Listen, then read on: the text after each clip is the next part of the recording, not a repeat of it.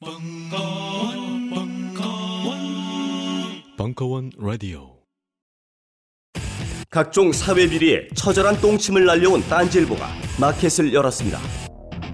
기자들이 검증해 믿을 수 있는 상품들을 은하계 최저가로 판매하여 명랑한 소비 문화 창달에 이바지할 딴지 마켓. 이제 신뢰를 쇼핑하세요. 주소는 마켓.딴지.com. 강헌 선생이 명리학 강좌를 한다고 했을 때 무슨 생각이 들었냐면 제가 믿는 거는 이제 지식인 강헌의 인문학적 소양입니다. 그러니까 아마 강헌이 명리학을 한다면 인문학적 관점에서 명리학을 재해석을 해서 세상을 보는 하나의 관점을 뭐 tool을 프레임을 제시하려고 하는 거 아니겠는가. 바로 그 강헌의 명리학 강의가 책으로 출간되었습니다. 식신이 뭡니까? 처먹는 거. 아 명리학 쉽구나. 굉장히 좋아. 어. 공부해 그러면. 음. 네. 노후에 하는 것으로 공부하는 것으로. 나를 찾아가는 내비게이션 명리 운명을 읽다 도서스 출판 돌베개에서 나왔습니다. 우리는 생각했습니다. 실외는 가까운 곳에 있다고. 우리가 파는 것은 음료 몇 잔일지 모르지만 거기에 담겨 있는 것이 정직함이라면 세상은 보다 건강해질 것입니다. 그래서 아낌없이 담았습니다. 평산네이처, 아로니아 친, 친, 친. 지금 딴지마켓에서 구입하십시오. 심리학계의 셜록 홈즈, 심리학자 황상민의 마음 읽기 출간 기념 특강. 2016년 6월 17일 강연 네, 안녕하세요. 진짜 이렇게 많은 분 와주셔서 감사합니다. 네, 그리고 사실 제가 강의를 이렇게 대중 여러분들을 대상으로 강의를 시작을 한 게 올해 처음입니다. 이렇게 이야기하면 어떻게 생각하실지 모르겠지만은 어, 몇 달 동안 제가 상당히 저 나름대로 저도 마음 아리를 좀 했거든요. 그랬을 때 내가 무엇을 하는 사람인가 그리고 또 내가 무엇을 해야 될 것인가 이런 생각을 상당히 많이 했는데 어, 이 마음 읽기 책의 원고는 사실은 작년에 이 마감을 한 원고였어요. 그래서 책은 원래 작년에 나왔어야 되는데 연말에 이 책을 이제 초교라고 한 거를 받았는데 도저히 이 책이 나가게 되면 어 사람들이 재미없을 것 같은 거는 뭐 당연할 거고 너무 또 어려워서 읽기 싫겠다 그 생각이 들어서 저 나름대로 조금 더 사람들한테 쉽게 이해될 수 있는 방법은 없을까 생각을 해서 책의 내용의 상당히 많은 부분을 좀 바꿨어요. 어떤 부분을 바꿨냐 하면 어, 처음에는 제가 연구했던 이 성격 검사라는 거 사람의 마음을 안다라는 건 뭐고 또 이 그것이 성격으로 나타난다는 게 뭔가 이걸 상당히 심리학사적인 측면에서 연구자의 입장에서 연구를 한 내용을 많이 넣었어요. 그래서 인간의 마음을 안다라고 했을 때 그것이 우리가 일반적으로 생각할 때 저 마음 이상한 거 아니에요? 저 마음 잘못된 거죠? 라고 생각할 때 그 마음은 마치 마음이 병들었다라고 생각을 하고 마음을 고쳐야 된다라는 생각. 그거는 어, 심리학자 입장에서 보면 그 생각은 사실 잘못된 생각이에요. 마음이 병들었다라고 생각하는 것은 마치 우리가 신체가 병들었다라고 생각하는 것과 똑같은 사고 방식이거든요. 그 생각을 우리에게 알려준 사람은 프로이드 할아버지라고 제가 항상 이야기해요. 그 사람은 의사였기 때문에 신체의 병을 탐구하는 그 훈련받은 생각을 마음이라는 것이 어떻게 다르게 나타났을 때 어떻게 보면 이상한 행동을 하는 식으로 나타나거나 또는 우리 신체를 이상하게 만들 때 사실은 우리 신체가 불편하다라고 할 때 그것이 어떤 근육의 문제라든지 신경의 문제라든지 그래서 이 신체가 불편함을 느낄 수도 있지만은 심리적인 이유로 또는 마음과 마음이라는 거하고 몸이라는 건 관계에서 마음이라는 것에 의해서 신체가 불편할 수 있다라는 생각을 아주 뚜렷하게 확인했던 가장 뭐 처음 또는 대표적인 사람을 프로이드라고 이야기할 수는 있어요. 그러다 보니까 이제 마음이 불편하고 아픈 것이 신체적인 불편과 병으로 나타난다라는 생각을 하게 됐고 그러면 마음이 마치 병든 몸과 같이 고장난 것을 고치기만 하면 어, 몸이 정상이 될 것이다라는 생각을 하게 됐고 그 마음을 고치는 가장 대표적인 방법으로 프로이드는 정신 분석이라는 것을 이야기를 하게 된 거죠. 근데 심리학자인 저는 어, 몸이 이상한 것 자체를 생각하기보다는 저 개인 또는 여러분 각자도 내가 뭔가 좀 남들하고 다른 것 같아. 아니면 남들은 저렇게 잘 사는 것 같은데 나는 왜 이렇게 힘들까? 또 내가 뭔가를 하고 싶은데 왜 안 될까? 오늘 저를 찾아와서 상담을 했던 어떤 친구, 젊은 친구가 이렇게 이야기를 해요. 아니 선생님, 저는 이 어디 시험을 치기 위해서 몇 년 동안 했는데 안 돼요. 근데 제가 그 학생 그 학생도 아니죠. 이제 젊은이를 보니까 어 그 친구가 자기가 상당히 나름대로 똑똑하고 자기가 원하는 걸 이룰 수 있는 능력이 있는 것 같은데 왜 그 시험에서 계속 떨어질까 그 생각을 이제 저는 하면서 그 친구 이야기를 들었어요. 그랬더니 그 친구는 보통 시험이 8월 달에 있는 시험이래요. 그런데 1월 달, 2월 달, 3월 달까지는 공부를 자기 참 열심히 한대요. 그런데 4월 달, 5월 달쯤 되면 갑자기 공부하는 데 마음이 안 쏠리고 그냥 멍해지기 시작을 한대요. 그리고 5월 달부터는 어떤 생각이 더 드느냐 하면 내가 공부가 충분히 안 되고 있어. 나는 부족해. 나는 어쩌면 안 될지도 몰라. 이런 생각이 막 5월 달부터 이제 들기 시작한다는 거예요.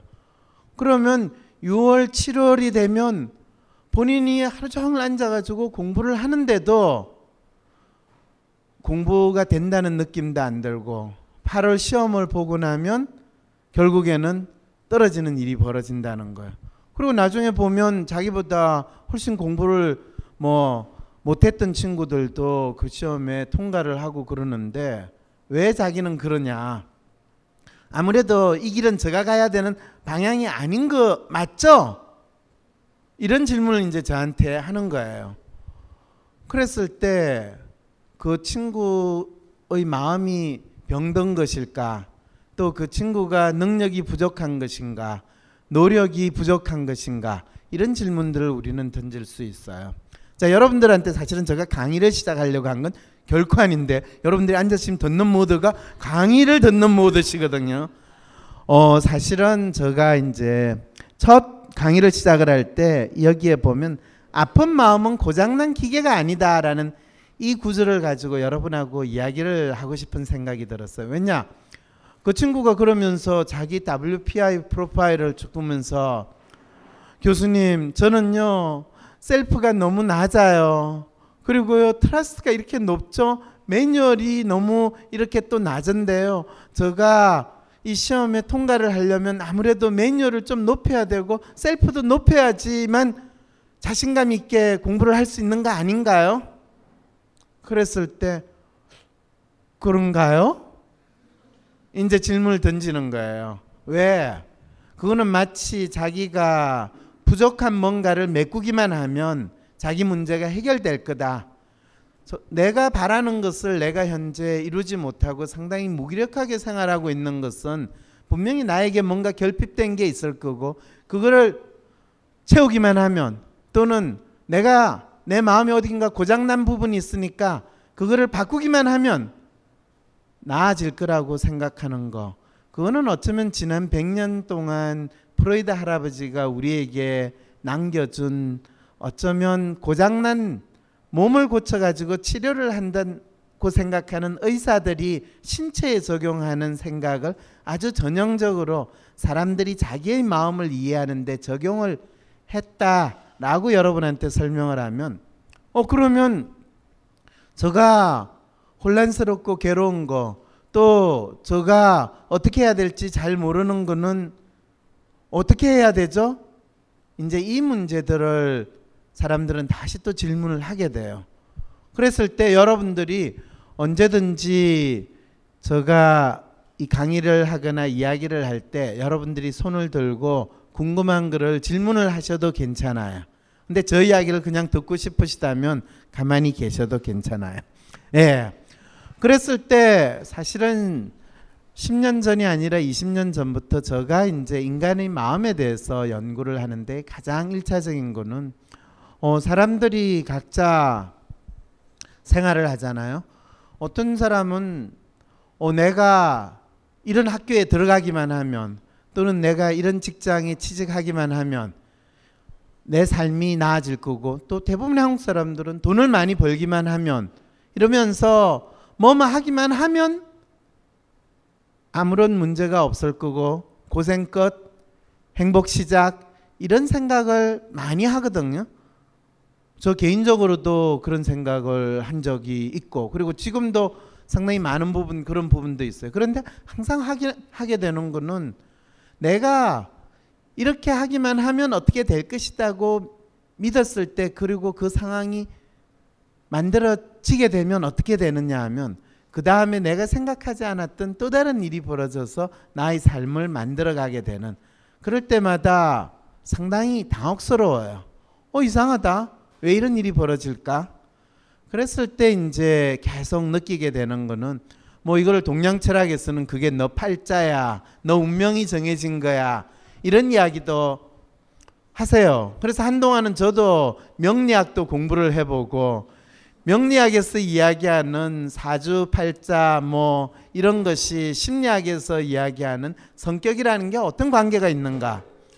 심리학은 여러분들이 이제 이미 어느 정도 여기 오신 분들은 아시겠지만은 WPI에서 이야기하는 리얼리스트나 로맨티스트나 휴머니스트나 idealist나 에이전트라고 구분하는 각각의 사람들을 성격을 구분하는 거는 실제로 이 동양 철학에서 이야기하는 어떤 사람에 대한 구분하고 어떤 관계가 있습니까? 이런 질문들을 저한테 저도 연구를 하는 과정에서 끊임없이 질문을 던지기도 했었어요. 그랬을 때 그 관계를 찾아보는 것이 가능할까? 사실은 관계가 전혀 없는 건 아닌데 그렇다고 관계가 있는 것도 아니에요. 그건 뭐, 뭐예요? 관계가 있다는 말이에요? 없다는 말이에요? 예. 그거는 여러분들이 아마 찾아보실 수 있을 거예요. 근데 오늘 강의에서 이제 제가 길게 이야기하면 재미없을 것 같고요. 어, 여러분들 여기 오신 분들이 각자 가지고 있는 거는 다 자기 개인에 대한 관심이고 내가 어떤 사람이고 또 내가 가지고 있는 문제를 어떻게 하면 해결할 수 있을까요? 라는 그런 궁금증이나 의문들이 많이 있으실 거예요.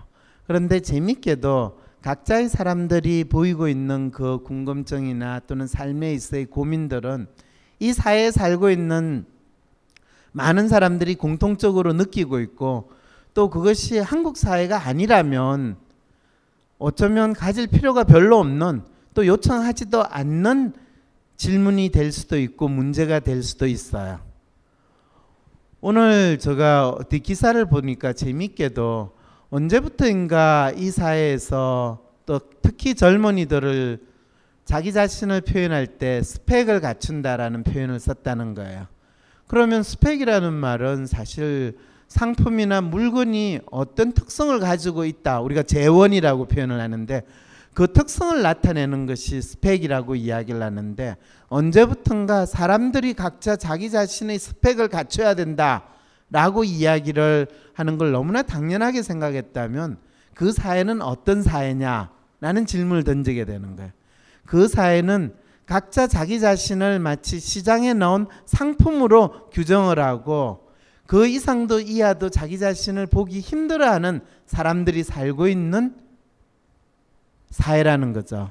그렇다면 그 사람의 상품의 가치를 결정하는 것은 스펙도 있지만은 스펙보다 더 영양가가 있는 게 뭐죠? 네, 브랜드예요. 그렇잖아요.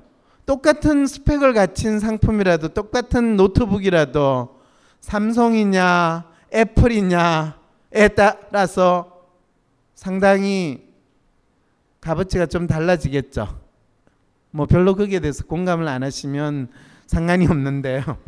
어 그거를 뭐 브랜드가 중요하다, 뭐 스펙을 갖춰야 된다 이런 이야기 전혀 아니에요. 우리가 우리 자신을 또는 나가 나 자신을 어떻게 보고 있는가를 한번 이 생각은 해볼 수 있지 않을까. 왜냐하면 많은 분들하고 상담을 할 때 제가 계속 느끼게 되는 거는 자기 자신을 나름대로 누구나 다 규정을 하고 있는데 스스로 자기가 얼마든지 자기를 원하는 방식으로 규정할 수 있음에도 불구하고 본인이 자기를 가장 어떻게 보면 값어치가 가능하면 없는 방식으로 자기는 상당히 가치가 떨어지는 방식으로 또는 찌질한 방식으로 규정하는 것이 합당한 일이고 좀 더 자기가 가치가 있다라고 믿는 것은 뭔가 잘못한 일이고 이상하다라고 생각하는 그 마음을 아주 자연스럽게 가지고 있어요. 또 놀랍게도 그렇게 가지는 것이 착한 마음이라고 믿어요. 그러면서 동시에 다른 사람이 나를 상당히 멋있게 봐주고 거기에 대해서 내가 상당히 값어치가 있는 사람이라고 인정해 주기를 바라는 그 마음이 동시에 나타나요. 그 말은 뭐냐면 오요 황상민 너 진짜 잘생겼어. 와 너 장동건 같아. 그러면서 저는 에이 설마요 그럴 리가 있나요? 아 양동근이겠죠. 뭐야? 그런데 그럴 때 장동건요?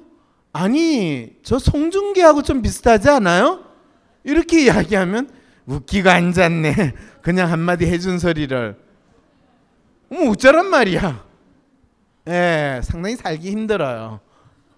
예, 그렇다고 그렇죠. 제가 생각해도 저는 장동건하고 참 비슷한 것 같아요. 그러면 아니 장동건이라고 해놓고 욕해요. 내가 지금 눈이 제대로 달려 있냐? 뭐 제정신이 아니구나. 뭐 이렇게 되는 거예요. 그러면 이 세상에 진짜 사람들이 뭔 소리를 하는 건가 이제 이런 생각이 들면 대체 내가 어떻게 살아야 되는가 이런 고민들을 더 심하게 하게 되는 거죠. 자, 그랬을 때 이제 어떻게 살고 있는가 그거를 대부분 사람들 어떻게 사세요 하면 여러분들한테 질문 그런 거 받으셨죠? 왜 사세요? 그럼 뭐라고 답하시죠? 네, 그냥 웃지요. 예. 어, 이런 분만 해도 다행이에요. 그런데 많은 분들은 죽지 못해 살아요. 죽지 못해 사신다면 제가 죽어 드릴까요? 아, 그거는 아니고요. 그래도 열심히 살아야죠. 열심히 살다 골병 드세요. 그러면 악담하세요? 그럴 때 당신이 사는데 당신 삶인데 당신 삶을 나는 이렇게 삽니다라고 이야기 좀 하면 안 되나요? 그렇게 해도 되나요? 누가 하지 말라고 그랬나요? 아니 그렇게 하면 너무 뻔뻔한 것 같았어요.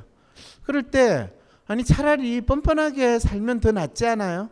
그럴 때 이제 한 십몇 년만 십몇 년 전에 이 정신과 의사 하시던 분이 배짱으로 삽시다라는 책을 10한 4년 전인가 냈어요. 이시영 박사님이 10년 전인지 20년 전인지 저도 헷갈리는데 왜 그러냐면 그 책을 개정판인가 정보판 해 가지고 완전히 새 책이 나오는 거를 몇 년 전에 그 이시영 박사님이 저한테 그 책의 그 뭐라 그럴까요? 서문이나 추천사 비슷한 걸 저한테 써달라고 그러셨어요. 왜요? 그랬더니 어 10년이 이상 지났는데 어, 그 전에는 그 책이 베스트셀러였는데 지금 다시 그 책의 내용을 이제 바꿔서 그렇지만은 비싼 내용을 내려고 하는데 과연 이 책이 한국 사회에서 어떤 사람들한테 어필했는가 그것도 궁금하고 그리고 이 책이 사람들한테 지금은 이전만큼 잘 받아들여질 수 있을지 참 궁금하다. 그래서 이제 그 책의 내용을 보고 조금 이 설명하는 심리학자로서 정신과 의사가 아니라 심리학자로서 이 글을 좀 써달라고 그래서 제가 써줬어요. 그런데 10년 전, 20년에 많은 사람들이 배짱으로 삽시다라고 주장을 하면서 또 살고 싶다라고 하는 그 마음이 한 20년이 지났을 때 여전히 그 메시지가 사람들한테 공감이 되고 또 그 책이 상당히 잘 팔릴 것인가 라는 생각을 하면서 이제 저 내용을 적었어요. 근데 여러분들이 그 책이 잘 팔렸는지 안 팔렸는지는 아시죠? 그죠? 네, 여러분들이 요즘에 그런 책이 나왔어요 라는 생각을 하시는 분은 그 책의 운명에 대해서 아실 거예요. 어, 지금은 배짱으로 살아야 된다라고 믿을 때가 아니라 아프니까 청춘이고 잠시 멈추면 보이고 이 이해하고 사랑으로 받아줘야 되고 하는 그 시대가 됐다는 거. 그러면 상당히 다른 시대에 여러분들이나 전화가 살고 있다는 걸 아시게 되는 거죠. 그랬을 때 그게 뭔가 고민을 하게 돼요. 어, 제가 상당히 하찮은 존재인 것 같아요. 어떻게 하면 제가 좀 더 이 잘 살 수 있을까요? 저 문제를 고민할 수- 어, 해결할 수 있을까요? 어, 제가 팟캐스터 황상민의 심리 상담소를 지금 1년 조금 넘게 하는데 일주일에 수십 통의 이 사연들이 날라와요. 어, 이메일로요. 그러면 그 사연들을 보면 거의 다 비슷한 뭐 하시는 일은 다 달라요. 뭐 회사 뭐 외국인 회사를 다니던 아니면 공무원이든 교사든 디자이너든 뭐 본인이 영업을 하든 마케팅을 하든 온갖 종류의 다양한 직업에서 종사하시는 분이고 또 20대에서부터 50대 연령도 다 틀려요. 그렇지만은 그분들의 사연의 에센스는 항상 동일해요. 어떻게 살면 좋을까요? 어떻게 해야 되나요? 그럴 때 제가 그분들의 문제를 파악하고 해결하는 데 있어서 가장 먼저 사용하는 방법이 있어요. 당신이 가지고 있는 문제가 뭡니까? 라는 것을 다시 확인하고 그럴 때 정작 그 사연을 보내주신 분은 자기 문제에 대해서 자기가 보고 싶어 하는 문제를 문제라고 생각하는가 아니면 진짜 자기 자신이 있는 그대로 자신이 문제를 직면하려고 하는가 라는 것을 먼저 확인하려고 합니다.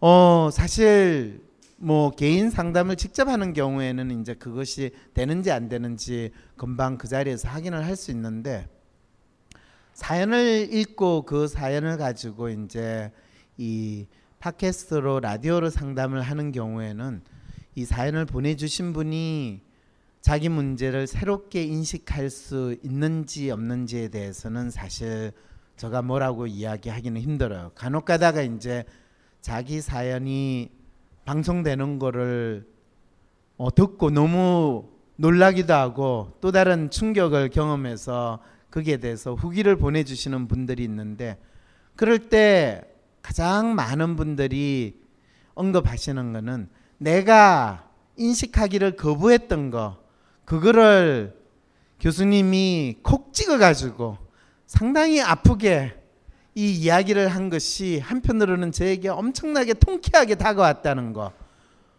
본인이 그것 때문에 엄청 좌절하고 힘들 줄 알았는데 그게 통쾌하게 다가왔다라고 표현을 할 때, 오 이분도 자학 정세가 아주 심하시는가라고 해석할 수도 있지만은 사실은 그것이 그분이 어쩌면 자기를 이 꽁꽁 묶고 있던 밧줄을 끊는 순간은 아닐까라는 생각을 저는 해보게 됐습니다.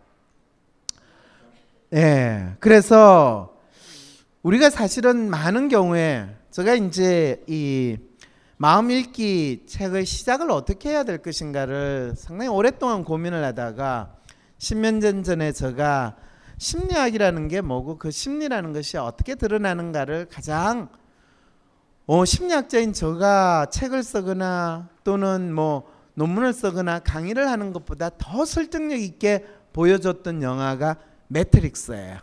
아마 여러분들은 매트릭스를 보지 않으신 분들도 여기 많을 겁니다.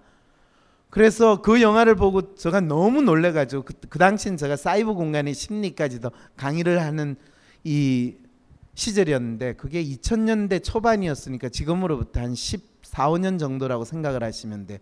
그 당시에 사이버 공간의 심리를 사람들한테 강의를 하니까 그때 상당히 사람들이 그게 뭔지에 대해서 학생들이 이해하기 힘들었는데 우연히 매트릭스 영화 개봉된 걸 보고 와, 이 영화 감독은 이미 나보다 사이버 공간에 대해서 이해가 더 있을 뿐만 아니라 인간에게 있어서 우리가 믿는 것과 실제로 현실에서 드러나는 것이 많은 경우에는 사람들이 그것이 상당히 구분된다고 생각하지만은 실제로 우리의 일상생활은 우리가 믿는 것에 의해서 보이는 것이고 믿는 것을 내가 받아들이는 것이지 실제로 내가 믿는 것과 사실은 다른 겁니다라고 하는 것은 아니라는 것을 너무 잘 표현했구나. 그런데 이 이야기는 그 매트릭스 영화에 놓은 게 아니라 이미 2000년 전에 예수님이 제자한테 하셨던 말씀이래요. 성경에 따르면. 근데 성경에 분명히 그게 있어요. 저 제자들이 배를 타고 열심히 이 호수에서 물고기를 잡고 있는데 저쪽에 보니까 예수님이 오고 있더래요. 어떻게? 호수 위를 걸어가지고 오고 있더래요. Oh my god! 어떻게 이게 가능한 겁니까? 그래서 예수님하고 같이 배를 가지고 이제 옆에 육지로 와서 있는데 선생님 어떻게 해서 호수물을 그럴 수가 있습니까? 그럴 때 이제 잘 그게 맞는 말인지 틀린 말인지 가서 성경책 확인해 보세요.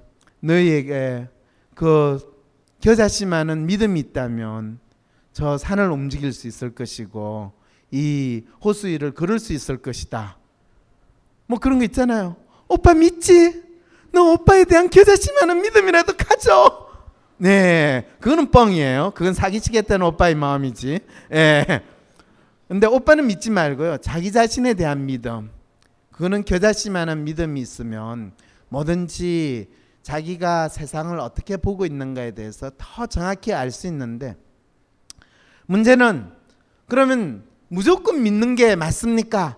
미션입니다. 미션입니다. 그러면 되는 겁니까? 여기서부터 이제 수천 년 동안 예수님이 사용해 왔던 이 메시지의 힘이 작동하는 방식과 예수님이 아니라 일상생활에서 사는 우리가 예수님이 말씀하시는 그런 믿음이라고 이야기하는 사실은 예수님이 말씀이 믿음이 아니라 그거는 부처님이 말씀한 믿음인데 믿음이라는 인간이 살아가는 데 있어의 믿음이 가지고 있는 힘이 작동하는 방식에 대해서 제가 조금 심리학자라서 하나 덧붙여 줄 수 있어요. 보통 종교에서 이야기하는 믿음은 맹목적인 믿음이에요. 묻지도 말고 따지지도 마세요 하는 그런 믿음이에요. 보통 묻지도 말고 따지지도 말면 결과는 어떻게 되죠? 예, 되게 사기 당해요. 예. 묻지도 말고 따지지 말고 보험 드세요 하면 더나 많은 보험이 될 가능성이 있어요. 그럴 때 현실에서 살아있는 인간들은 믿음을 가지는 건 되게 중요한데 그 믿음이 힘을 발휘하려면 끊임없이 자기가 가진 믿음에 대해서 의문을 던져야 돼.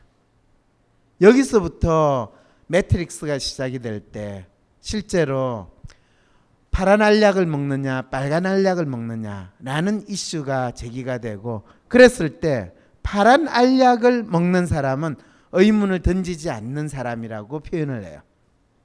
알약의 힘이 있는 게 아니라 자기가 살고 있는 세상에 대해서 의문을 던지지 않으니까 마치 이미지에서 만든 또는 기계가 만든 세상을 자기가 믿고 싶은 대로 자기가 받아들이고 싶은 대로 받아들이는 거예요.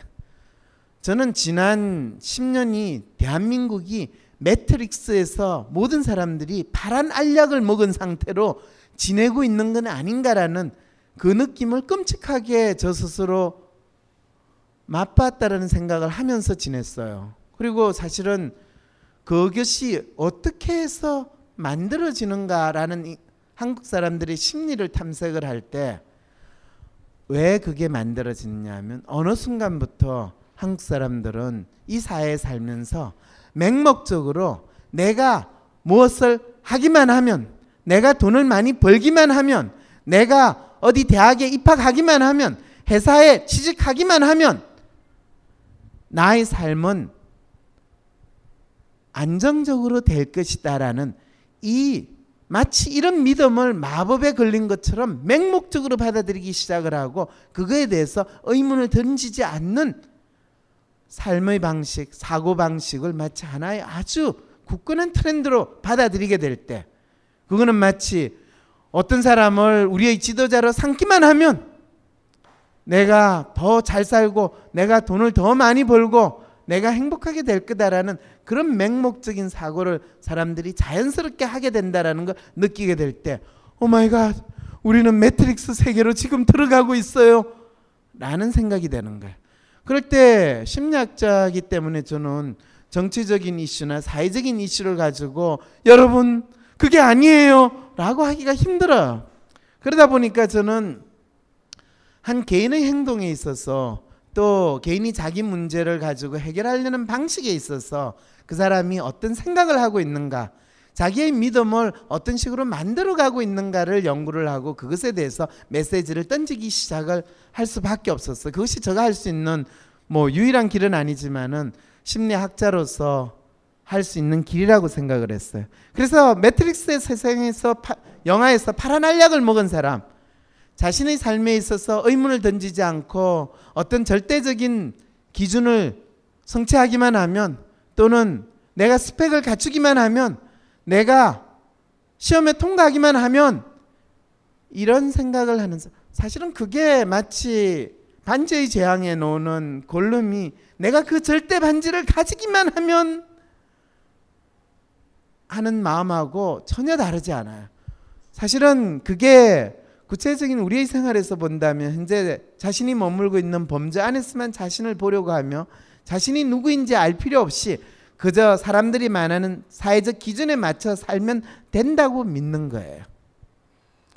그래서 자신이 믿는 것이 진실이고 또 그것이 사실이라고 생각을 하는 거예요. 거기에 대해서 누군가가 야 그거 한번 다시 생각해봐 하면 화를 내요. 나 이 안정된 마음을 너가 허트리는 거 아니니? 그래서 재밌게도 황심소를 듣는 사람들은 자기가 상당히 지금 잘 살고 있다 라고 생각하시는 분들은 황심소를 잘 안 들어요. 그리고 저를 저희 강의에 관심을 가지시는 분은 대한민국에서 잘 나가는 분, 상당히 돈 많고 또 본인이 훌륭하다고 생각하시는 분은 저 강의 아주 싫어해요. 그래서 저 강의를 듣는 분들은 이상하게도 자기가 사는 게 어렵고 힘들다고 이렇게 생각하시는 분들은 저 강의를 듣고 저 마음이 교수님 마음이에요. 어떻게 교수님 생각하고 저하고 비슷할 수가 있어요? 이럴 때, 오, 나 어쩌란 말이야. 예. 참 그 신기하게 생각을 해요. 그런데 재밌는 거는 어, 저 생각에 대해서 공감을 하시는 건 참 좋지만요. 참 좋지만요. 그것이 저라는 사람이 그 생각을 했다고 해서 공감을 하시지 마시고요. 선생님이 가지고 있는 또는 학생이 가지고 있는 생각을 본인이 한번 의문을 던져보면 어떨까요? 아니 제가 지금 제대로 살지를 못하는데 그래도 이거라도 하나 붙들고 뭔가 열심히 더 해야 되는 거 아니에요? 글쎄요 본인이 지금 붙들고 있는 게 풀풀인지 또는 썩은 동아줄인지 그거는 한번 생각을 하고요. 그리고 그걸 굳이 붙들고 있을 필요가 없어요. 자기는 절벽 위에 있는 게 아니라 이 땅바닥에 있거든요. 그럼 왜 붙들고 있어요? 그냥 남들이 다 붙들고 있으니까 본인도 안 붙들고 있으면 이상하게 보이니까 붙든 거 아니에요? 어 그런가요? 이랬을 때 마치 그거를 자기가 안 했기 때문에 지금 힘들기만 하고 남들이 하는 거를 내가 못 쫓아가기 때문에 내가 이상한 소리를 듣는 건 아닌가요? 이제 그런 친구들이 이 WPI 성향을 보면 idealist 성향의 친구들 또 로맨티스트의 성향의 친구들 심지어는 idealist와 로맨티스트를 두 가지를 다 가진 M자 형들 네 그분들이 거의 저희 생각에 상당히 많이 공감하고 저희 아픔에도 동참을 해주시는 분들이에요. 그런데 놀랍게도 에이전트나 또는 휴머니스트는 각자 내가 믿고 있는 또는 내가 중요한 거 그거를 하면 되지. 그러면 속으로 속으로는 아닐 수도 있는데 그래도 남들한테 절대로 그거를 노출하면 안 돼. 라는 마음으로 지내는 분들이고 그렇지만은 많은 훨씬 많은 비율을 차지하시는 분들은 진짜 그리고 나름대로 자기 삶에 있어서 이 아픔이나 문제를 해결하고 싶지만은 다른 사람들한테 자기의 약한 모습을 결코 내색하고 싶지 않은 분들이 리얼리스트 분들인데 그분들이 사실은 상당히 상당히 이 자기 마음을 읽을 수만 있다면 또 자기 마음에 대해서 조금이라도 관심을 가지게 된다면 예를 들면 나는 누구인가?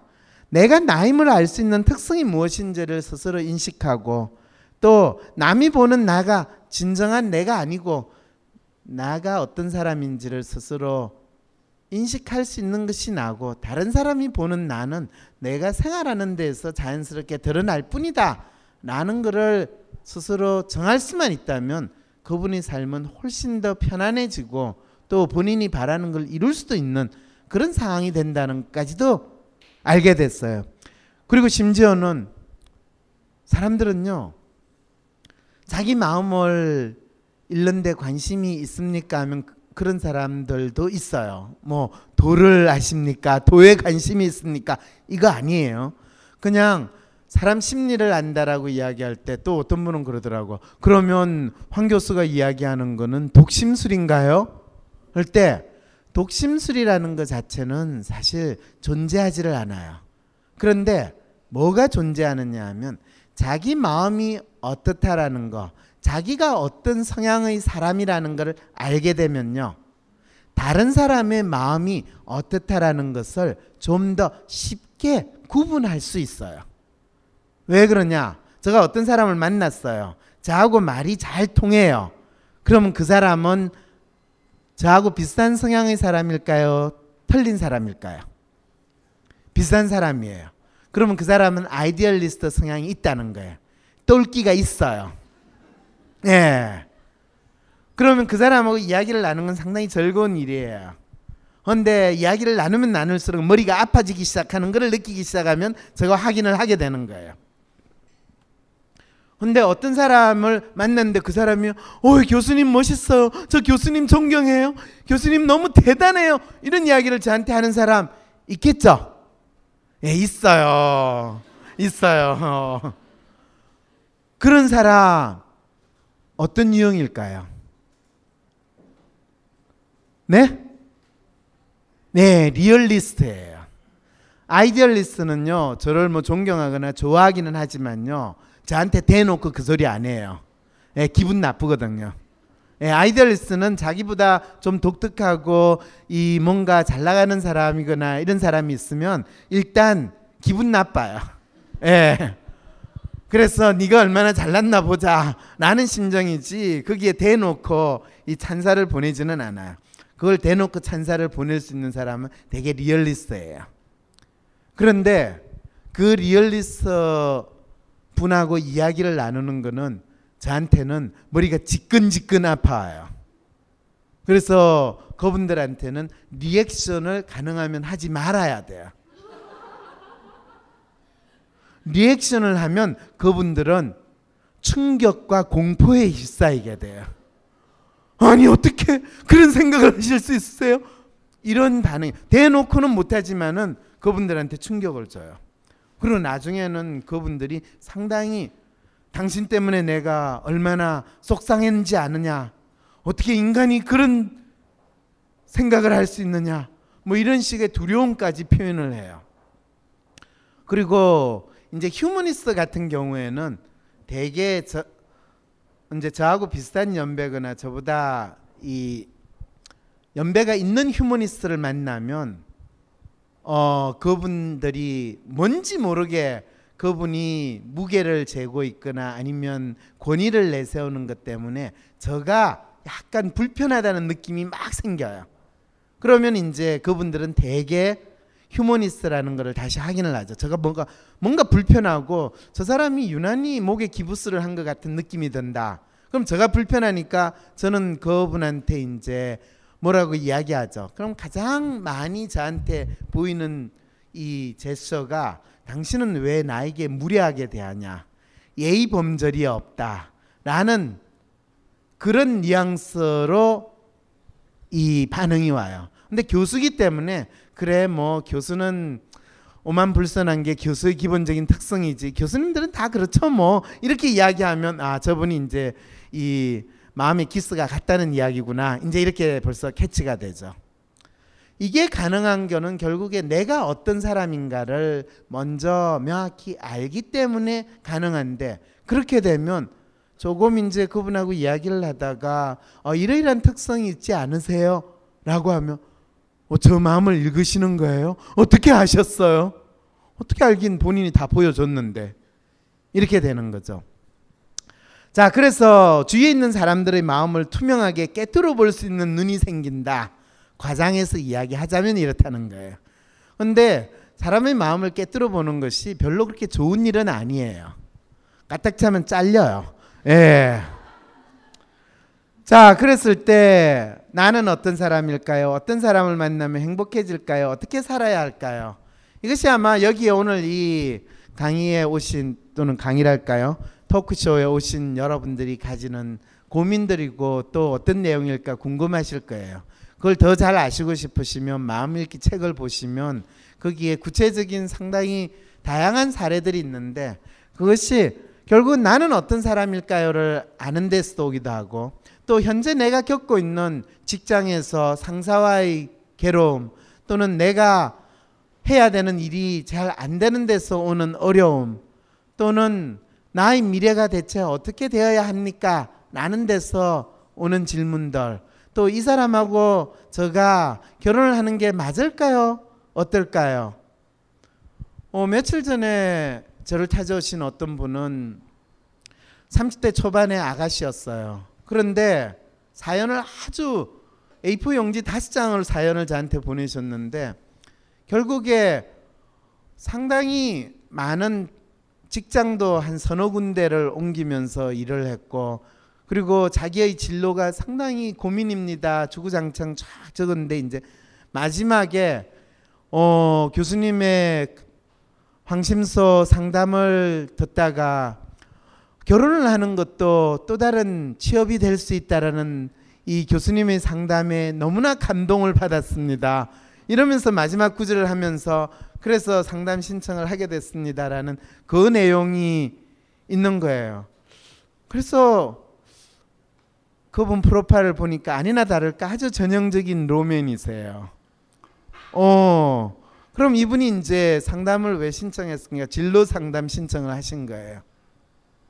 그래서 당신이 하는 일을 계속 할 거냐, 직장을 바꾸는 게 필요하냐, 뭐 이런 내용을 처음에 한참 이야기를 하는데 이분한테 무슨 직장을 이야기해도 이분이 별로 그렇게 어 그거에 대해서 믿음을 가질 것 같은 생각이 전혀 안 들어요. 이분이 간절히 바라는 뭔가가 있어요. 뭘까 하다가 물어봤어요. 혹시 남자친구 있으세요? 그랬더니 얼굴 표정이 확 달라지는 거예요. 그러면서 있어요. 어 그래요. 어 그래요. 그러면 그분하고 결혼할 생각은 있으세요?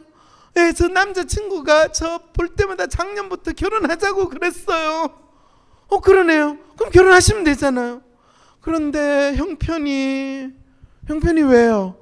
아니, 뭐, 어디서 살아야 되는가, 그 걱정이세요? 그거는 아니에요. 그런데, 그 남자친구 어머님을 만났는데, 어머님하고 같이 산다는 게 너무나 두려워요. 어머님을 만났더니 어머니도 한 목소리 하시는 분이라는 걸 느낀 거죠. 이야기를 들어보니까 어머니가 휴머니스트 만빵인 것 같아요. 보니까. 그래서 결혼을 하면 이제 너희들 둘이 집에 들어와서 살아라. 남자친구가 또 장남이니까 그렇게 이야기를 했다는 거예요.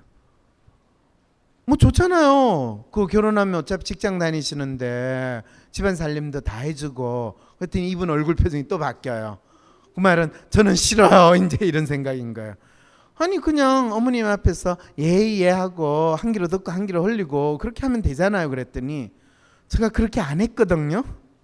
어머님을 만나는 첫 자리에서 하나하나 따졌어요. 네, 잘하셨어요.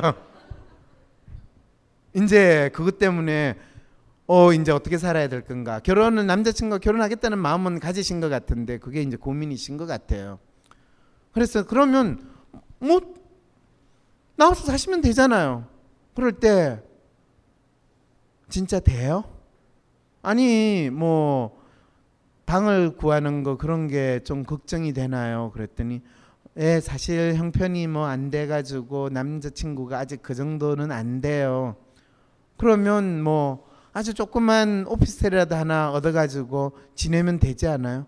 맞아요. 지금 저 사는데 그냥 와서 살으라고 이야기하고 싶어요. 그럼 됐네요. 그렇죠? 네. 이미 이제 상담은 결론으로 됐다는 거 아시겠죠? 그분은 사실 본인이 어떤 직장을 다니느냐 보다는 자기하고 같이 어떤 고민을 이야기하고 자기를 충분히 받아줄 수 있는 이 사람하고 같이 산다는 것이 무엇보다 중요한데 누구한테도 그 이야기를 할 수가 없었던 거예요. 심지어 남자친구한테 이야기를 해도 남자친구가 피식 웃고 야 그래도 우리가 준비가 돼야지 결혼을 하지. 이런 이야기를 하니까. 그리고 내가 좀 더 안정적이고 좋은 직장에 가기만 하면 그 문제가 해결되지 않을까. 이 생각 한편으로 하고 있으면서. 실제로 본인도 막연하게 그게 문제가 아니고 진짜 결혼을 하면 굶어도 내가 더 힘을 내고 살 수 있을 것 같은데 나는 느낌이 마음속에 있는데 그거를 이야기를 하면 자기가 이상한 사람이 될 것 같은 생각이 드니까 저한테 확인받고 싶어서 온 거였어요. 그래서 그분이 사실 자기 여기 왔을 때 처음 오- 오는 데에서는 교수님이 어, 지금 있는 직장에 참고 계속 다니라고 이야기를 하실 거라고 예상을 했고 그리고 남자친구하고는 웬만하면 그 집에 들어가서 살아라고 이야기를 할 것 같은 또는 준비가 되기 전에는 결혼하지 말라고 이야기할 거라고 생각을 했는데 자기가 예상했던 답변하고는 전혀 다른 답변을 하니까 한편으로는 놀랍기도 하고 한편으로는 너무 감사해요. 예, 제가 그분의 마음을 잘 읽은 거 맞죠? 네. 이게 그분의 마음을 읽는 건데 그 마음을 읽는다는 것은 그 사람에게 작동하는 욕망이 무엇인가를 있는 그대로 제가 봐주는 거예요. 근데 대부분의 여러분들이 친구하고 같이 이야기를 나누거나 주위에 있는 사람하고 이야기를 나누면 그 욕망을 읽는 그대로 읽어주지를 않아요. 또 어떤 젊은 친구가 갑자기 그 친구는 제가 참 괜찮은 친구라고 생각했는데 갑자기 저한테 전화가 왔어요. 한 달 전에요. 교수님 제발 이번 주말에 시간 좀 내주셔서 저를 좀 상담 좀 해주시겠어요? 그런 표정으로나 아, 그런 목소리로나 저한테 전 연락을 하는 친구가 전혀 아니거든요. 저 놀래가지고 왜요? 그랬더니 이거는 저 직업적으로 교수님을 만나서 제가 이야기를 나눈 거하고 전혀 관계없이 저 이야기를 조금이라도 들어주시면 안 될까요? 그래서 제가 당장은 못 해가지고 한 몇 주 있다가 그 친구를 만나가지고 이야기를 들었어요. 결론은 뭐냐면 직장에서 상사하고 갈등이 생겼는데 자기는 그 상사하고 도저히 지금 안 돼가지고 자기가 뭔가 아이디어를 내놓으면 상사가 다른 밑에 부- 부하 후배들 있는 데서 자기를 그대로 깬대요. 어떤 아이템을 내도 막 그대로 자기를 너는 인턴보다 생각이 없냐 뭐 이런 식의 막말까지 하면서 자기를 깨는데 자기는 지금 이 하는 일이 너무 좋고 그리고 자기가 사표를 쓰고 이 회사를 나가면 자기는 경제적으로도 힘들고 그리고 이 일 자체는 자기 너무 좋아하는데 그 상사 때문에 자기 아무래도 여기서 사표 써야 될 것 같은 생각이 든다는 거야. 그래서 이 상사하고 일을 한 지가 얼마나 됐냐니까 이제 3개월 됐대요. 근데 그 상사는 어떤 사람이냐니까 그 상사는 그 회사에서 전설적인 인물이래요. 전설적인 인물이라는 게 무슨 뜻이에요? 그랬더니 어, 자기보다 한 10년 위 선배인데 그 10년 동안에 그 회사에서 가장 잘 나가는 사람이었고 지금도 자기 팀으로 온 이유는 자기 원래 있던 팀장이 다른 회사로 옮겨가면서 이 팀이 상당히 어려움이 있어가지고 그 사람이 오게 왔는데 그 사람은 상당히 잘 나가고 자기도 일종의 이 회사에서 역할 모델로 삼는 사람이었다는 거예요.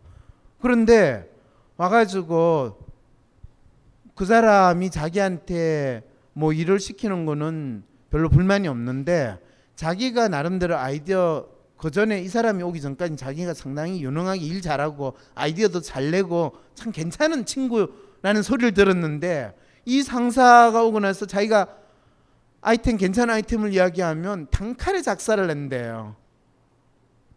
그러니까 막 전에는 회의할 때 보통 한 한 개 내지 두 개만 내도 그거가 잘 먹히니까 자기는 별로 그렇게 일하는 거에 스트레스 안 받았는데 이제는 자기가 내는 거는 족족 까이니까 이제는 한 다섯 개 정도 막 온갖 노력을 해가지고 한 네다섯 개를 만들어가지고 탁 낸데 그 중에 하나라도 걸리겠지는 심정으로 그러면 너무나 놀랍게도 다섯 개가 다 까일 뿐만 아니라 덤으로 옆에 있는 애들한테 욕까지 얻어먹는 상황까지 벌어진다는 거예요.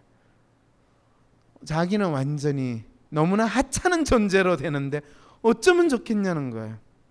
그래서 자기 아무래도 지금 자기는 교회를 열심히 다니는데 지난 한 달 동안은 매 주말마다 교회를 가지고 대성통곡을 하면서 주여 왜 저에게 이런 시련을 주셨나요? 제가 오반다고 생각하지 마세요. 예, 그 친구가 그렇게 했어요. 그래서 대성통곡을 울었지만은 예수님은 자기에게 답을 주지 않았다는 거예요. 참아야 하느니라 참아야 하느니라 밖에 안 했다는 거예요. 그래서 어떻게 하면 좋으냐 그러니까 그 참 안타까운 상황이죠. 그죠? 어떻게 해야 됩니까? 그럴 때는 그만둬야죠. 그래서 그 친구한테 그래서 어떻게 했냐 했더니 너무너무 괴로워가지고 자기가 술도 못 마시는데 친구들한테 만날 때 이 이야기를 했더니 친구들이 아무래도 네 그만둬야 되겠다. 다 그렇게 이야기하더라는 거예요. 그래서 항상 적은 가까이 있어요. 내게 친구들의 친구는 이 조언은 여러분들을 다 파멸시키는 조언이라는 거 꼭 기억하세요. 이건 제가 심리학을 공부하면서 항상 느꼈어요. 예. 네. 그런데 다시 물어봤어요. 아니, 너 역할 모델이 되는 그 상사인데 내가 그렇게 까였다. 지금도 그 상사가 너 역할 모델이니 그랬더니 이 친구가 아무 대답을 안 해요. 왜? 그 상사가 나름대로 훌륭하고 똑똑하고 잘났고 능력이 있다는 거는 부정할 수 없는 사실이라고 생각을 하는 거예요.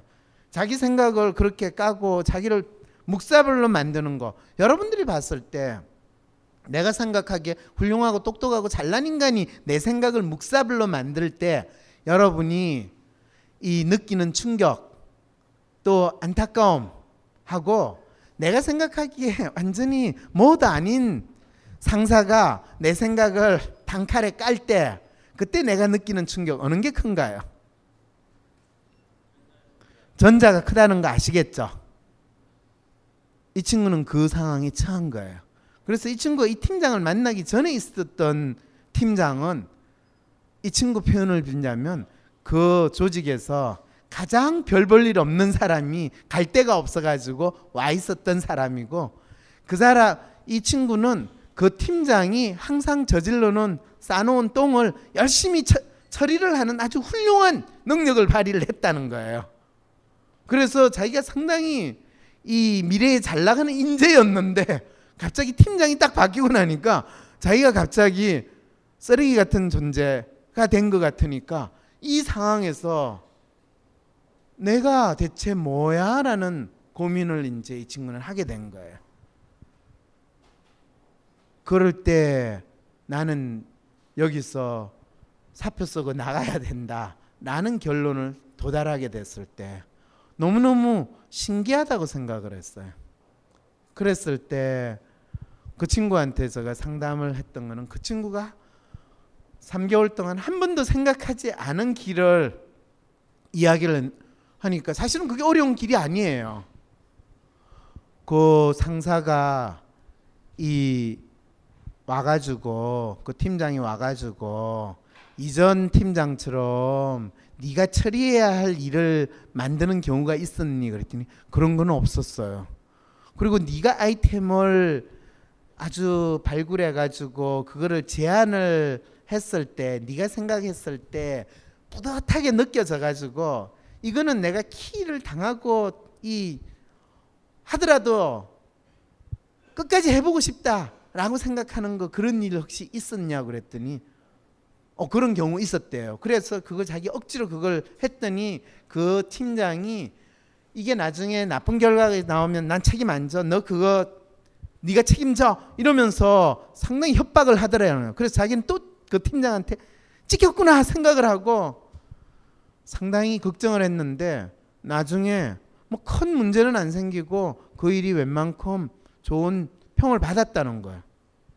그런데 자기는 그 팀장이 이제는 자기를 완전히 확실하게 찍어가지고 자기는 이제 더 이상 그 팀장과 관계를 회복할 수 없는 상황이 됐을 거다라고 저한테 이야기를 하는 거예요. 그럴 때 제가 씩 웃었어요. 왜? 그 팀장이 어떤 성향의 사람인지 이미 견적이 다 나왔거든요. 어떤 성향의 사람일까요? 지금 저한테 와가지고 힘든 거를 하소연하는 친구는 어떤 유형의 사람일까요? 로맨티스트. 예, 로맨티스트예요. 로맨티스트인데 조금 M자형이 있는. 아, 로맨티스트의 M자형도 idealist보다는 에이전트 성향이 더 강한 로맨티스트와 에이전트 성향이 더 강한 친구였어요. 그런데 그 친구를 작살을 낸 상사는 내가 볼 때는 idealist일 가능성이 상당히 높은 친구일 거예요. 그런데 이 친구의 문제는 자기 그 팀장을 전혀 읽지 못한다는 거예요. 그리고 자기 성향이 어떤 사람이라는 거에 대해서도 이해가 전혀 없었어요. 그랬을 때 그거를 설명을 해주고 너 팀장이 보이는 특성이 이래 이런 게 있지 않니 그랬더니 그렇대요. 그럴 때 너가 그 사람을 이 대하는 방식은 지금까지 대한 방식은 너가 이전에 있었던 팀장은 리얼리스트 팀장이었을 텐데 그 리얼리스트 팀장을 대하는 방식으로 네가 대하면 너는 죽음의 길을 갈 수밖에 없다라고 이야기를 해주게 되는 거죠. 자, 이제 중요 인물들의 리스트를 넘겨주실까? 물론 강준만, 유시민, 유홍준, 이외수, 이철 그리고 주지무 메일? 이게 무슨 리스트야? 아무 공통점도 없잖아. 딴지일보 부편집장이 인터뷰한 이 책을 읽어보면 공통점을 알 수 있지 헬조선에서 흑수저로 태어나 비범한 삶을 살아온 인물들이란 걸 도서 출판 생각 비행 범인은 이 안에 없다? 전국 온오프라인 서점과 딴지 마켓에서 절찬 판매 중이지 안녕하세요. 용산에서 가장 믿음 가는 조립 PC 전문 업체 컴스테이션의 이경식입니다. 당장이라도 사용하고 있는 컴퓨터를 들어다 던지고 싶을 때 그럴 때를 대비해 저희 컴스테이션이 용산 선인상가 21동 1층 130호에서 기다리고 있습니다. IT 강국에 걸맞게 믿을 만한 조립 PC 컴스테이션이 신뢰를 바탕으로 그 기회를 제공해 드리겠습니다. 궁금하신 점은 문의 주십시오. 011-892-5568번입니다. 우주 최강의 만족스러운 서비스를 제공해드리는 저희 컴스테이션이 늘 기다리고 있겠습니다. 딴지스에게 F1 같은 존재, 컴스테이션은 조용한 형제들과 함께합니다. 빅크린 투 쓰리 샴푸 이걸 쓰면 머리카락에 힘이 생깁니다. 말도 안 되는. 제가 지난 시간에 머리카락이 힘이 생긴다고 그래가지고 말도 안 되는 소리라고 그래서 광고 떨어질 줄 알았거든요. 근데 진짜로 힘이 생긴다는 걸 증명하기 위해서 광고를 연장하였다. 좋아! 그럼에도 많은 분들이 구매해 주셨습니다. 그리고 구매 후기를 통해 인정해 주셨습니다. 딴지마켓 재구매율 53%에 빛나는 빅그린 투쓰리 샴푸 23일 후 변화가 없으면 100% 환불해드리겠습니다. 지금 바로 딴지마켓에서 확인하세요. 자, 이것이 이제 여러분들이 마음 읽기라는 것 자체가 각각의 사람들이 가지고 있는 특성들을 여러분들이 조금이라도 구분할 수 있게 된다면 적어도 내가 어떻게 살아야 할까요? 왜? 거기에 대한 답을 얻을 수 있어요. 왜? 내가 어떤 사람인지를 안다면 자기가 처하고 있는 문제나 상황에서 자기가 어떤 길을 갈 것인가에 대한 답도 스스로 나오게 돼요. 제가 idealist잖아요. 그죠? 제가 idealist가 대학에서 산다라고 하는 것 자체는 상당히 쉽지 않은 거예요. 끊임없이 포장을 하고 위장을 하고 변장을 하긴 하지만은 idealist가 자기의 존재감을 아주 부각시키려면 스티브 잡스처럼 엄청나게 돈을 많이 버는 일을 저지르든지 또는 엄청나게 그 사람이 죽어 지내든지 그 둘 중에 하나의 선택이지 중간이 있으면 좀비로 살게 될 가능성이 아주 높아요. 근데 여러분들이 저를 지금 보고 제가 강의를 하고 평소에 여러분들이 알겠지만은 제가 상당히 얌전한 사람이에요. 그리고 부끄러움을 참 많이 타요. 어, 지금 상당히 앞에서 지금 웃는 분들 저희 마음을 상당히 아프게 만드신다는 거 아시죠? 그리고 제가 말을 잘 못해요. 그러기 때문에 뭔가 뭔가에 대해서 이야기를 할 때는 가장 가장 핵심적이고 착한 단어를 찾아가지고 한마디로 모든 게 정리가 되지 않으면 제가 뭔가를 제대로 설명했거나 표현했다라는 느낌을 못 가지기 때문에 상당히 강박적이 돼요. 이게 이제 저희 특성인데 어 그것이 글로 표현을 하거나 할 때도 상당히 쉽지 않고 또 제가 사람들한테 저희 의사를 전달할 때도 참 쉽지 않은데 그러다 보니까 사람들하고 의사소통할 때 상당히 많은 단계를 건너뛰어요. 하나 처음에 한 네다섯 단계를 건너뛰면 딱 보는 순간에 아이디얼리스트 같은 경우는 이래 이래 해가지고 결론이 벌써 나와 있기 때문에 그 다음에 뭘 이야기를 할 필요가 없다는 느낌을 많이 가져요. 그러면 그게 많은 사람들한테는 상당히 당혹스러워요. 그리고 심지어는 상당히 많은 사람들을 불쾌하게 만들기도 해요. 그리고 그거를 너무 빨리 제가 파악을 하니까 어떻게 보면 우아하게 보이고 싶어 하고 폼을 잡고 싶어 하고 또 나아가서 사기를 치고 싶어 한 사람한테 대개는 제가 사기치지 마세요라는 그 제스처를 빨리 보이게 돼요. 웬만하면 모른 척하고 넘어가줘야 되는데 그게 안 되는 사람은 상당히 위험한 사람이 되는 거예요. 그래서 이 사회에서 상당히 위험한 인간으로 제가 취급당할 가능성이 상당히 많다고 생각을 해서 지난 20년 동안 제가 참 조심하면서 조심하면서 살았어요. 근데 아무리 조심해도 결국에는 위험한 인간으로 찍히고 나니까 어쩔 수가 없더라고요. 그런 거가 이제 자기 자신을 안다라는 거. 그래서 항상 사람 많은데 안 가려고 그러고 대중들한테 안 나서려고 그러고 내가 참 열심히 공부만 하려고 하고 혼자서 글 쓰고 참 조용히 살려고 했는데 이제 전혀 이 그 조심하면서 살았지만 조심하게 살지 않았다라는 그 결과를 겪게 되니까 아 이것도 나의 잘못이었구나. 아예 처음부터 그냥 아이디얼리스트 성향을 있는 그대로 더 강하게 드러내고 사는 것이 낫지 않았을까. 여러분들이 갸우뚱하지 모르겠지만 이 동네 주인장인 이 김청수 같은 경우에는 근데 김청수 한 10년 전에 나 김청수를 만났을 때 저 친구도 아이디얼리스트구나 생각을 하는데 그때 저, 이거는 김청수한테 전하지 마세요. 저 친구는 진짜 지 마음대로 지 꼴리는 대로 사는데 나는 그렇게 살면 안 돼. 왜? 아니 그래도 난 저 친구보다는 많이 배웠잖아. 그런 아주 리얼리스트한 생각을 했기 때문에 사실은 여러분도 아시겠지만은 어 이 김총수가 그 나꼼수 하기 전에 나꼼수 앞 버전에 한게 뉴욕 타임즈예요. 뉴욕 타임즈 1회, 2회, 3회, 4회를 저하고 했다는 거 아시죠? 아시는 분도 있고 모르시는 분도 있는데요. 1회, 2회 할 때 그때가 사실은 노무현 대통령 돌아가시고 나서 얼마 안 됐을 때예요. 그 방송에 나와가지고 제가 뭐라고 그랬냐 하면 이거는 마피아식 암살이다 라고 이야기를 했어요. 그때 많은 분들이 노무현 대통령이 돌아가신 거에 정체가 뭔가에 대해서 심리적으로 확실히 이해했다. 그랬더니 또 김청수가 아주 어 그걸 뭐라고 정확한 용어로 표현해야 될지 모르겠지만은 내가 그의 마음을 읽은 걸 봤을 때 간교하게 그러면 암살을 지시한 사람이 있단 말이죠? 라고 질문을 하는 상황이 벌어졌어요.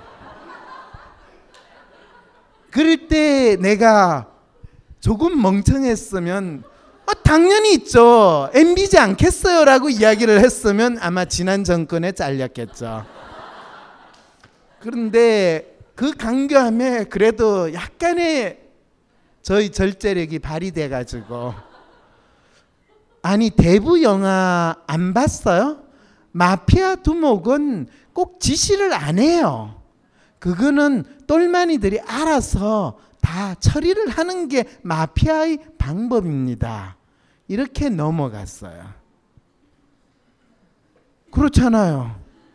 네. 그 검찰이라고 하는 똘마니가 그 idealist 만빵이고 자존심 강한 사람한테 조금만 trigger를 하면 얼마든지 본인들이 기대했던 예상했던 원했던 원하지 않았던 행동들이 일어날 수 있는 거는 항상 인간이기 때문에 발생하는 일이죠. 이제 그거를 두 번인가 세 번 하니까 저 주위에 있는 사람들이 거의 저를 죽이겠다고 난리를 쳐요. 너가 골수 우파, 우파의 희망인 줄 알았더니 어떻게 그런 소리를 하느냐라고 대놓고는 이야기하지 않았지만 잘 어울리는 사람을 잘 가려라.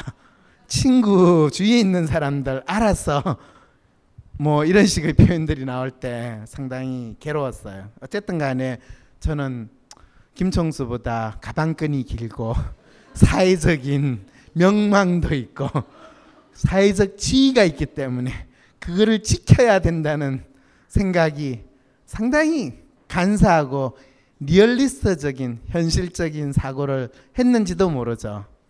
그래서 과감하게 더 이상 하기는 힘들 것 같아 라고 생각을 해서 잠수 모드로 그 이후에 몇 년을 살았어요. 그리고 결과적으로 잘렸어요. 네. 지 운명을 나름대로 바꿔서 살려고 한다고 하지만은 어, 바뀌지 않는다라는 거를 또 느끼게 되고 그랬을 때 뭐 지금 저 상황에 대해서 저는 별로 크게 아쉬워하거나 후회하는 건 없어요. 어차피 내가 선택을 했고 내가 살아가는 방식인데 가지 않았던 길을 갔다고 해서 지금 상황이 아닐 거냐 별로 크게 차이가 없었을 거예요. 그래서 그런 측면에서 아마 제가 가지 않았던 길을 갔으면 오늘 여러분들한테 제가 마음 읽기 책을 소개하는 시간은 없었을 거예요. 적어도 책 쓸 시간은 없었고 연구할 시간은 없었을 거니까. 그래도 작년에 제가 WPI를 일반 사람들이 쉽게 이해할 수 있는 책으로서 또 다르게 정리할 수 있었던 시간이 됐던 거, 또 그 에너지가 있었던 거. 지금은 지난 거의 3개월 동안은 제가 제대로 된 글을 거의 못 썼어요. 아주 짧은 글은 뭐 A4 용지 한두 장은 겨우겨우 쓰는데 A4 용지 10장짜리 되는 글은 못 쓰고 있어요. 보통 내가 A4 용지 10장은 하룻밤 그냥 하면 A4 용지 10장 정도 되는 글을 쓰는 상황인데 지금은 A4 용지 한두 장 쓰는데도 일주일이 걸려요. 그 정도로 멘탈 에너지에서 엄청난 지금 어려움이 있는데 어 그래서 마음 읽기 책은 저한테는 아주 기분이 참 묘해요. 더 이상 이제 내가 책을 혹시 못 쓰지는 않을까라는 두려움이 있는 그런 책이기도 하고 그러니까 저 책을 사실은 보기가 싫어요. 저는 개인적으로. 그 안에 있는 내용은 작년 연말에 마무리를 했기 때문에 사실은 이 책이 나오는 지난 몇 개월 동안 이 수정이나 편집이나 그런 것들이 훨씬 더 됐으면 하는 아쉬움이 있는데 그거를 할 수 있는 에너지를 못 썼다는 거. 그래서 마치 내가 자식을 낳아놓고 그 자식을 제대로 키우지도 못하고 아빠 저예요. 이렇게 등장하는 애를 만나는 그 느낌이 그렇잖아요. 영화 보면 그런 거 있잖아요. Who are you? I'm your father. 뭐 이런 영화 장면이 반대로 너 누구니? 아빠 저 아빠의 자식이에요. 너가 길동이니? 아니에요. 뭐 이런 상황이 되는 그 느낌이 저한테 있다라는 걸 여러분한테 이야기를 하고 대충 끝낼게요. 사실은 슬라이드는 그래 내가 어떻게 살아야 되냐 삶의 정답이 있냐 어떻게 알 수 있나요? 이 프로파일은 뭘 의미하고 이 프로파일은 뭘 의미하고요? 그랬을 때 그거를 이해하는 방식이 뭔가요?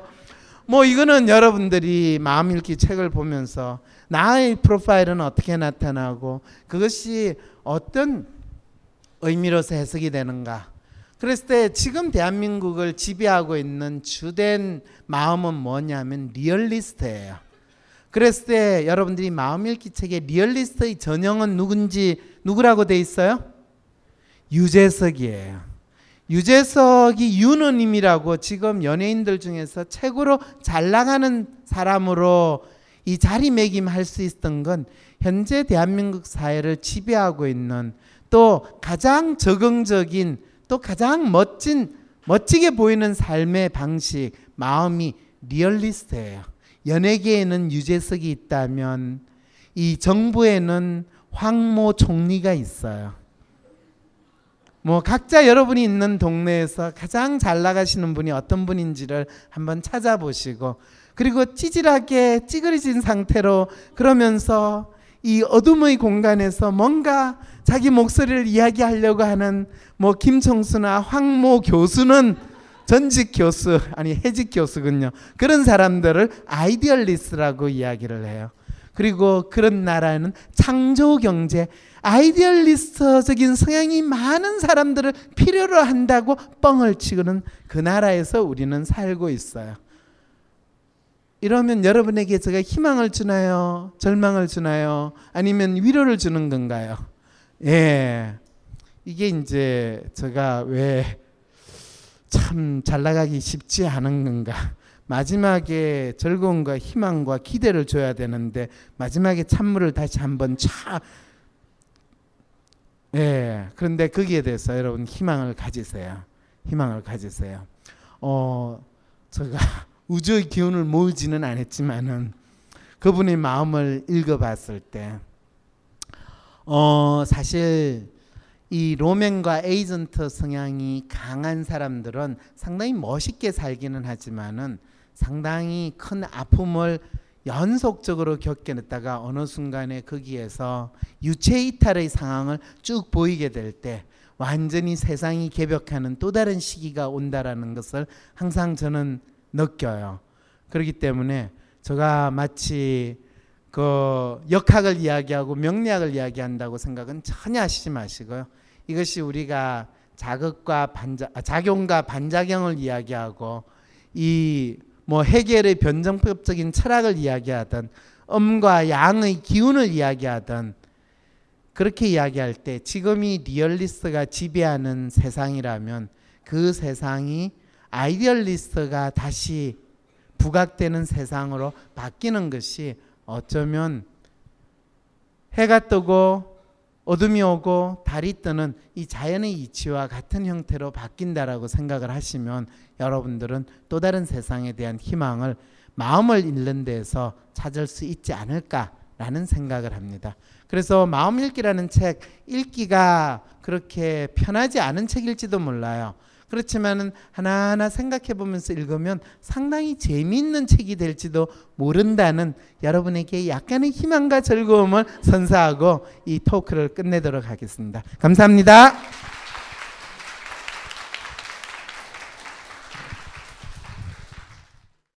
이 강의는 벙커원 어플에서 동영상으로도 시청하실 수 있습니다. 벙커원, 벙커원, 벙커원 라디오.